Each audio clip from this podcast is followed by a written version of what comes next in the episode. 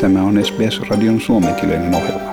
Muita mielenkiintoisia aiheita löytyy osoitteesta sbs.com.au/finnish.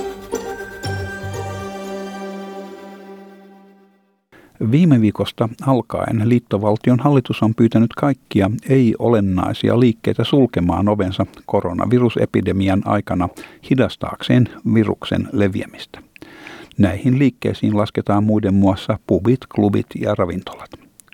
Vastauksena tähän Etelä-Australian osavaltion hallitus on tilapäisesti muuttanut anniskelulakinsa tarjotakseen joustavampia palveluja, mikä mahdollistaisi alan liikkeiden jatkuvan toiminnan. Niinpä ensimmäistä kertaa osavaltion historiassa alkoholijuomia voidaan nyt toimittaa kotiovelle niiden yritysten toimesta, joilla on jo ennestään anniskelulupa. Osavaltion alkoholi- ja uhkapelikomissaari Dini Soulio sanoo, että muutos on oikeutettu. Hän kertoi olevansa avoin ehdotuksille, mitkä mahdollistaisivat yritysten toiminnan koronavirusepidemiasta huolimatta. I'm taking the attitude that we have to be really flexible and adaptable and look for ways to do things differently as everybody and the whole world for that matter. So certainly I'm open to any suggestions from industry about how we can help from a regulatory licensing point of view to make life easier for people to keep trading at the moment or to keep a business going. Muut osavaltiot, mukaan lukien Victoria ja Länsi-Australia, ovat nyt tehneet muutoksia.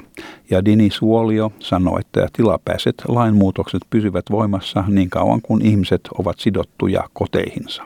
What we are planning to do is have this in place for as long as the Emergency Management Act in South Australia is in force, which is aligned with some concerns around, obviously, coronavirus and the impacts on businesses and people. So we'll keep this going for as long as it's deemed appropriate. Samankaltaiset muutokset ovat myös voimassa New South Walesissa.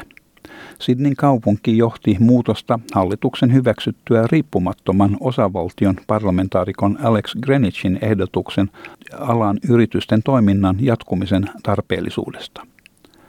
Des Rowens, joka omistaa kreikkalastyylisen cocktailbaarin Sydneyn Samo Hillsissä, pitää muutosta tervetulleena. Without them, there'd be a lot of business going under and I think it would hurt the economy a fair bit to lose hospitality as a whole. And being an owner of a small business, you don't really have a great deal of money to fall back on to take a 6-month hiatus.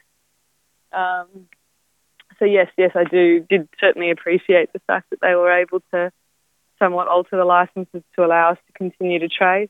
Hän sanoi, että anniskelulain muutoksesta huolimatta tilanteen taloudelliset vaikutukset tuntuvat jo nyt hänen yrityksessään. We're getting quite a few people ordering in, and it's certainly giving people are giving good feedback about it. I wouldn't say it's anywhere near the same sort of trade as what you get when your doors are open, but we're certainly making some sort of an income, which is better than nothing. Kaikkien alkoholijuomien kotiin toimittavien palvelujen kaikissa osavaltiossa ja territorioissa, joissa anniskelulakia on muutettu, on edelleen noudatettava liittovaltion vastuullista anniskelua koskevaa lakia. Suomenkielistä tietoa koronavirusepidemiasta on tarjolla osoitteesta sbs.com.au/koronavirus. Ja koronavirus kirjoitetaan englanninkieliseen tapaan siellä. Ja tämän jutun toimitti SBS-uutisten Brooke Fryer.